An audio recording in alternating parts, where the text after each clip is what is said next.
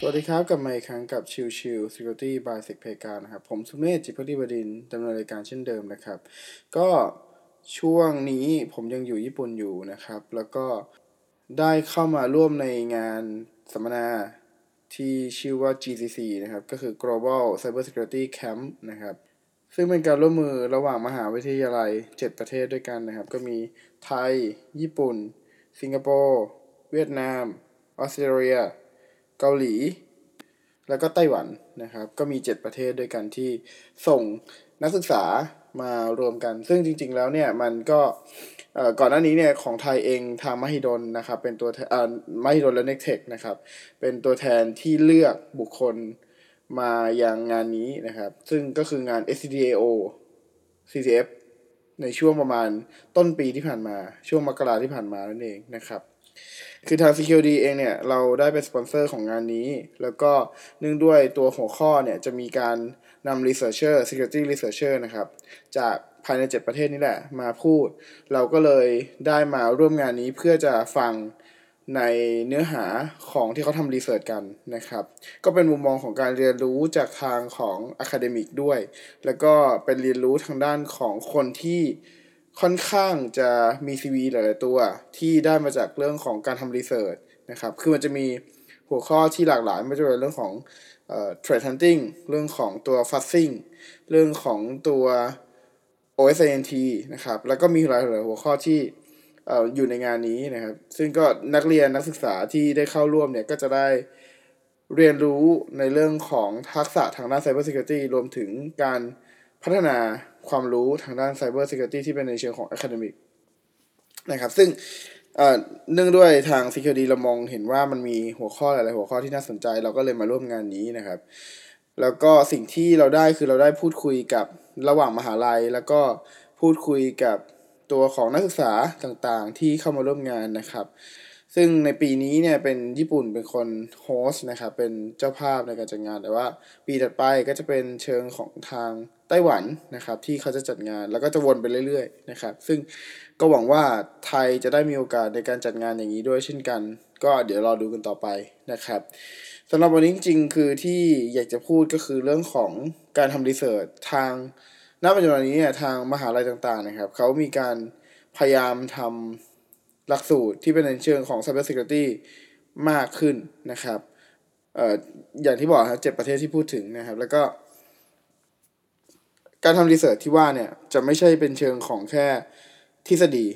จะเป็นในเชิงของการปฏิบัติด้วยซะเยอะนะครับ แล้วก็คือเนื่องด้วยตอนมหาลัยตอนนี้ครับ มันหลาย ๆ มหาลัยที่เราได้พูดคุยกันเนี่ย เรา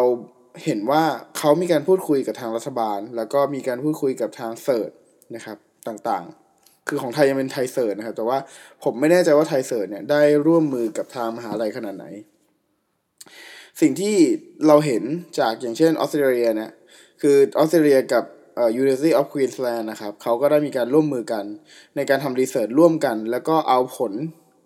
เอ่อโปรเจกต์ของทาง Academic ไปใช้ในการทำ ของโปรเจกต์ของ o s c e r จริงๆนะครับ AUS Cert นะครับ ซึ่งมันก็น่าสนใจ เพราะว่าเรื่องด้วยมันเป็นการเรียนรู้ของคนรุ่นใหม่ กับการนำปรับมาใช้ในชีวิตประจำวันมากขึ้น ที่เหมาะสมมากขึ้นนะครับ แล้วก็เป็นการทำงานร่วมกันระหว่างภาครัฐและเอกชนนะครับ ซึ่งผมก็อยากเห็นในทิศทางแบบนี้ในประเทศไทยเช่นกัน ตอนนี้เนี่ยประเทศอื่นๆเนี่ยจะเห็นชัดเจนว่า ตัวของรัฐและเอกชนพยายามร่วมมือกันนะครับไม่ว่าจะเป็นประเทศใดๆก็แล้วแต่ที่เข้ามาร่วมเนี่ยจะ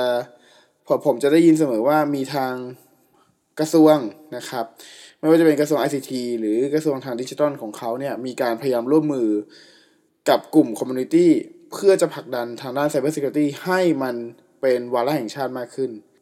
ซึ่งโดยส่วนตัวพอได้ฟังแล้วครับผมก็รู้สึกว่าเออ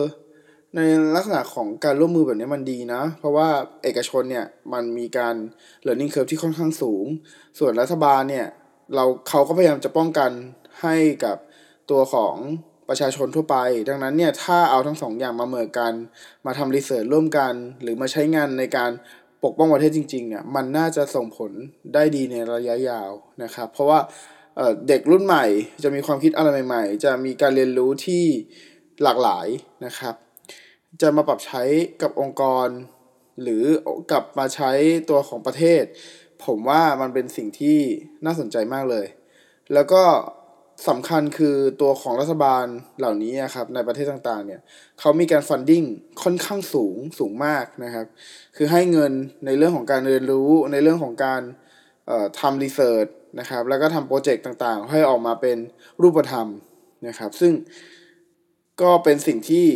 ดูแล้วน่าสนใจในการร่วมมือกันแบบนี้นะครับ ก็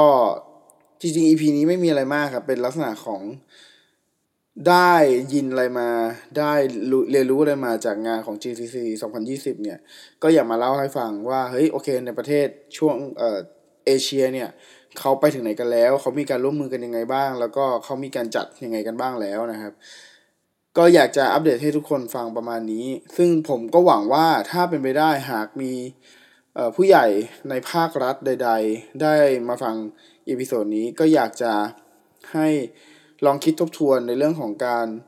ร่วมมือกับเอกชนนะครับ ให้เอาความรู้ความสามารถของฝั่งเอกชน ไปร่วมกับโปรเจกต์ของรัฐบาลที่คิดว่าจะทำอยู่ มันจะน่าจะทำให้ ตัวของประเทศได้มีการพัฒนาทางด้าน Cyber Security มากขึ้นนะครับ ก็ฝากไว้เท่านี้ขอบคุณทุกท่านที่เข้ามาติดตามแล้วพบกันใหม่สำหรับวันนี้ลากันไปก่อน สวัสดีครับ